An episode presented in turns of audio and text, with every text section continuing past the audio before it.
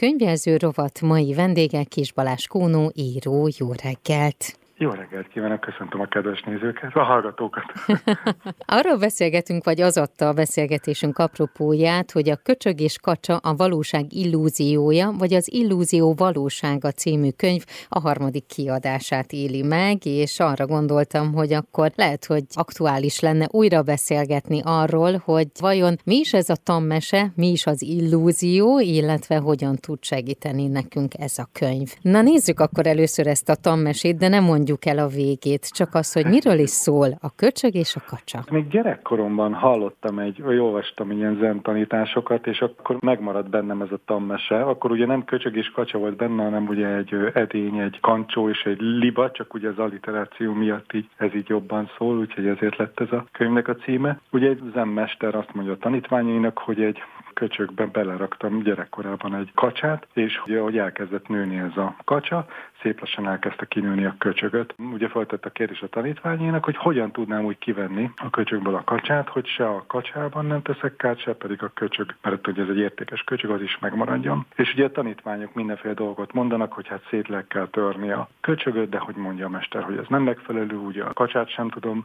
bántani, tehát sehogy sem tudom fizikailag kivenni, kihúzni ebből a köcsögből a kacsát, és hát erre ad a választ a mester, ami a történetnek a csattanója, amit bevallom gyerekkoromban nem értettem. Mindenki nézen utána, vagy egy picit kutakodjon, mert biztos, hogy mindenkinek elindul ilyenkor a gondolkodása, a fantáziája, hogy vajon hogy lehet ezt megoldani, és aztán persze kérdéseket tesz fel. Le kicsit lelem a point, Jó. hogy nyilván nem lehet kivenni. Tehát, hogy pont ez a, a lényege, hogy nem lehet kivenni, és ez, mégis a mester mondja, hogy hogyan lehet kivenni. De hát ugye nem tudjuk kivenni, és pont ez arra válasz, hogy, hogy mi az emberek a vallásokban, vagy a filozófiákban hogyan keressük azt a megoldást, hogy hogyan tudunk mégis itt megvilágosodni a keleti filozófia szerint, és ugye ez, ez egy tökéletes példázat annak, hogy ezt fejjel nem tudjuk megérteni, emberi fejjel nem tudjuk megérteni. Az alcíme, ahogyan azt mondtam, ugye a valóság illúziója, vagy az illúzió valósága, és szerintem ez is egy nagyon, hát nem is tudom, hogy manapság, vagy ez mindig így volt-e, hogy az illúzió az mennyire vesz körbe minket, illetve mennyire fontos saját magunknak, hogy illúziókat teremtsünk. Ez az illúzió és a valóság kérdése, ez szintén ahhoz tudnám hasonlítani. Nagyon örülök, hogy erről a könyvről beszélünk, mert ez bevallom a legkevésbé értelmezhető könyvem, szerintem a legjobban elszállt filozófikus könyvem. Bevallom, ez a kedvencem. Tehát ha uh-huh. megkérdezni, hogy a négy könyvem közül melyik a kedvencem, akkor mindenképpen ezt mondanám, hogy ez a kedvencem, mert, mert ebben írtam le azt, ami leírhatatlan. Hát ugye ezt nem lehet leírni, de hát ebbe próbáltam meg leírni azt, ami leírhatatlan. És hogy válaszoljak a kérdésedre, ezt a példázatot használom, hogy amikor ugye te vagy a kedves hallgató ugye álmodik éjszaka, akkor ugye amikor az álomban vagyunk, akkor nem tudjuk, ugye legtöbbször nem tudjuk, hogy álmodunk, és hogy, hogy az álomnak mégis a, a szűrrealitásában csomószor olyan dolgok történnek, amelyek fölébredéskor tudjuk, hogy balgaság, hogy az álom valósága volt, de amikor benne vagyunk az álomban, akkor az valóságnak tűnik. És hogy hogyan, hogyan tudjuk ezt értelmezni, ugye, hogy ha a földi életünk egy álom, akkor azt, ez a valóság, amit valóságnak tekintünk, akkor ki az álmodó, aki ezt álmodja. És hát azt remélem, hogy gyakorlati tanácsokat is adok abban, hogy hogyan tudja az ember az életében megtalálni az, hogy ő valójában az álmodó, aki álmodja ezt, ezt aki itt van. Nagyon nehéz szerintem folyamatosan szembenézni magunkkal, illetve azt a tanítást magunkévá tenni, hogy minden mi vagyunk, és, és hogy ezt elfogadni. Hiszen valahogy ez, talán ebben nevelkedtünk, ez van a társadalomban, hogy történnek dolgok, azok vannak, rajtunk kívülállóak, és aztán mi arra valahogyan reagálunk. És a könyv ugye egy picit ezt is feszegeti, illetve az első 40 oldalon azért leginkább ezt írja le, hogy ez nem biztos, hogy egészen így van, vagy ha ezt így gondoljuk, akkor egy picit érdemes máshogy erre gondolni. Igen, ez a titok tulajdonképpen a, a megtalálása szerintem a belső lelki nyugalomnak, amikor az ember megérti, hogy azt, amit ő lát, hogy a többi emberben, hogy hogyan viselkedik a többi ember, hogyan látja a világot, hogy ez valójában az egy belső kivetülése a, a gondolatainknak, és hogy emögött megtalálni saját magunkat, ugye a neveltetésünket, a kultúránkat, hogy hogyan van minden belénk programozva, hogy hogyan kéne látnunk a világot, és hogy a világ valójában milyen. Hát ez, aki ezt megtalálja magában, az tényleg megtalálja a belső békét, azt, amit talán minden kikeres a, a vallásban, vagy a, az magunk felé vezető úton. Igen, illetve ugye a jó és a rossz, ez is szóba kerül, és hát ugye ezt ha csak a meséktől elindulunk, nem? Tehát, hogy mindig az van, hogy a rossz az elnyeri méltó jutalmát, és a jó is elnyeri, és a jó az jó lesz, és akkor ő általában ő győz, a rossz pedig ugye az veszít. De hogy egy picit ezt, ezt te máshogy látod?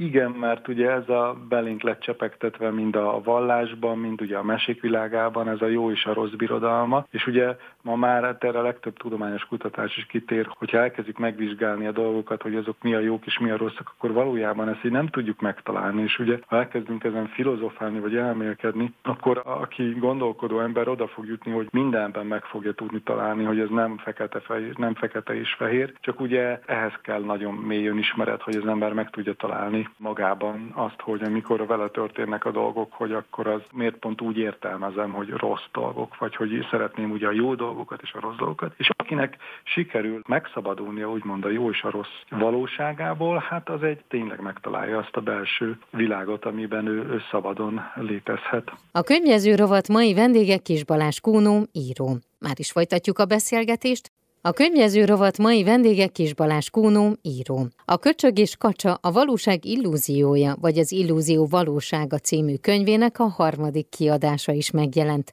Figyelemfelkeltő humoros címével irányítja sajátos életlátására olvasói figyelmét Kis Balázs Kúnó. Annak a felismeréséről szól allegórikus történetével a Köcsög és Kacsa, hogy az egész életünk során keresett boldogság ahhoz hasonlatos, mint amikor egy köcsög berejtett kacsát szeretne kiszabadítani tanítani valaki. Az endmester tanmeséjét halva a tanítványok különböző megoldásokat javasoltak, a mester azonban mindegyiket leintette, mondván a feladatnak nincs megoldása. Hogyan lehet kiszabadítani a kacsát a köcsökből? Ez a kérdés. Folytassuk a beszélgetést Kis Balázs Kúnó íróval. Az, hogy az önismeret most 2024-ben mennyire nagyon fontos és mennyire előtérbe van, az szerintem már megkerülhetetlen. Az egyik ismerősöm azt szokta mondani, hogy aki nem bukkan ilyenbe bele, az egy barlangban él. Mert hogy valóban egyébként tényleg minden erről szól. De miért lett ez ennyire fontos szerinted?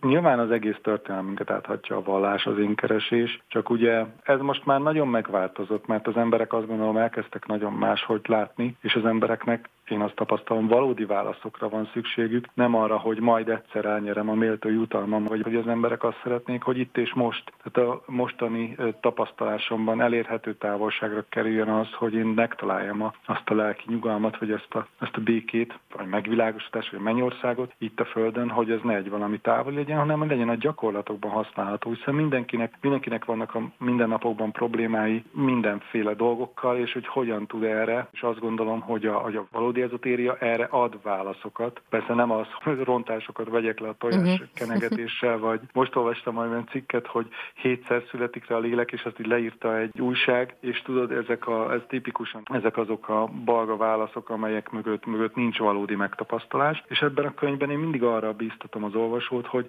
csak azt fogadja el tényleg valóságnak, amit ő valójában az érzéseivel meg tud tapasztalni, hogy tényleg érzi azt, azt a békét, érzi azt a megnyugvást, hogy tényleg érzi azt, hogy, hogy uh-huh. megtalálta, vagy csak mit szeretne elképzelni, hogy mi ennyiszer ringatjuk magunkat illúzióba azzal kapcsolatban, hogy mit gondolunk magunkról. Amit én még tapasztalok egyébként embereken körülöttem, hogy mindenki egy picit ilyen könnyedebben él, de könnyedebben is szeretne élni mert hogy azáltal azt érzi, hogy nincs rajta annyi teher. És egyfolytában kapaszkodókat és megoldásokat keres, hogy hogyan lehet ezt, és gyors megoldásokat. De szerinted van erre gyors megoldás, vagy van egy út, amin mindenkinek végig kell menni? Hát, hogyha lenne ugye egy megoldás arra, hogy az emberiség, vagy az emberek, akik keresik ezt, megtalálják rá a választ, hogyha ez lenne, akkor azt ugye le lehetne írni egy könyvben, és akkor azt mindenki elolvasná, és akkor mindenki megtalálná azt, amit keres, és ilyen könyv még nem született, mint ahogy látszódik, hogy nem lehet megtanítani az embereket arra, hogy boldogok legyenek, és megoldják a saját problémáikat. Tehát nincs ilyen könyv, és ez a könyv sem egy ilyen könyv, hogy majd ha ezt elolvassa a kedves olvasó,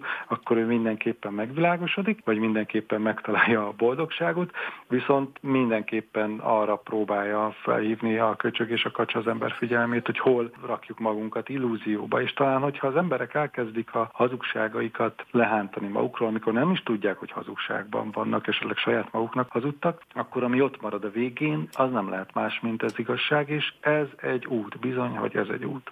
Legutóbb egyébként, amikor mi beszélgettünk, akkor a Megengedés művészete című könyvről beszélgettünk, de közben egyébként neked jelent meg egy másik könyved is, a Létez szabadon. Arról mesélj még egy picit erről a könyvről. A létez szabadon az kicsit rendhagyó, mert ugye egy idő után már az ember nem nagyon tudja elmondani azt, hogy mi is a helyzet, mert hogy nagyjából ugyanezt ismételgeti, és ugye megpróbáltam egy mondatokban, egy-egy szóban összesűríteni az egészet, és ugye a létez szabadonban ilyen, ilyen rövid eszenciák vannak. Ugye ezt nagyon nehéz fölfogni adjam, mert az ember mindig valami bonyolultra számít. Ugye az életben is megszoktuk, hogy annál jobb valami, minél bonyolultabb, és hogyha minél jobban az ember rájön valami bonyolultra, akkor annál jobban okosabbnak érzi magát. És a valóság ennél sokkal egyszerűbb. A boldogság ennél sokkal egyszerűbb. Én hiszek abban, hogy egy-egy mondatban, egy-egy szóban meg lehet fogalmazni, meg lehet aztán órákat beszélgetni, és a kettő között igazándiból nincs különbség. Úgyhogy most azoknak a, az olvasóknak szeretnék kedvezni, akik szeretik azt a hangulatot, hogy vannak pillanatok, egyszerűen kinyitja a könyvet, elolvas egy idézetet, és akkor azt úgy hagyja magában úgy érni, hogy így dolgozni egy-egy gondolatot, ami úgy kicsirázik, és amikor nem kell rajta gondolkodnunk, nem kell rajta agyalnunk, meg nem tudunk rajta agyalni, akkor talán közelebb kerülünk egy belső valósághoz,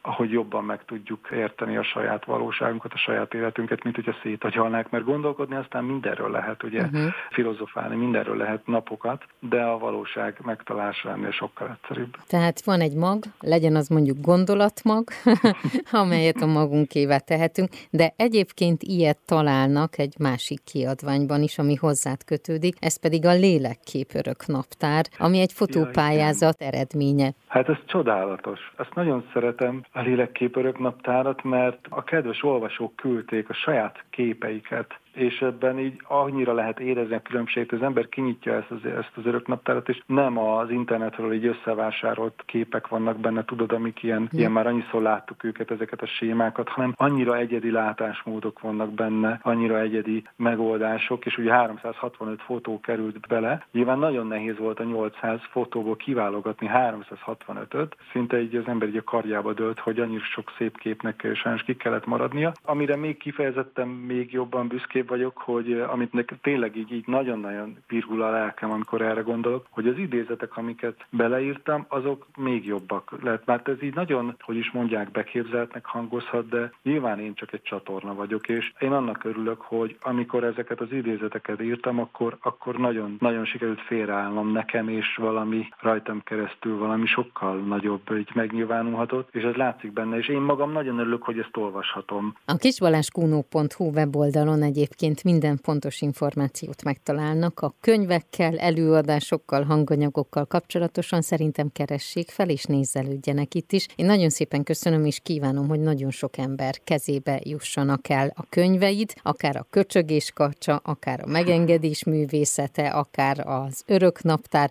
bármelyik. A semmítés azt könnyedén. Azt kifelejtettük, így van, de az is nagyon-nagyon fontos. Köszönöm szépen. Köszönöm szépen. A könyvjelző rovat mai vendége Kis Balázs Kónó író volt.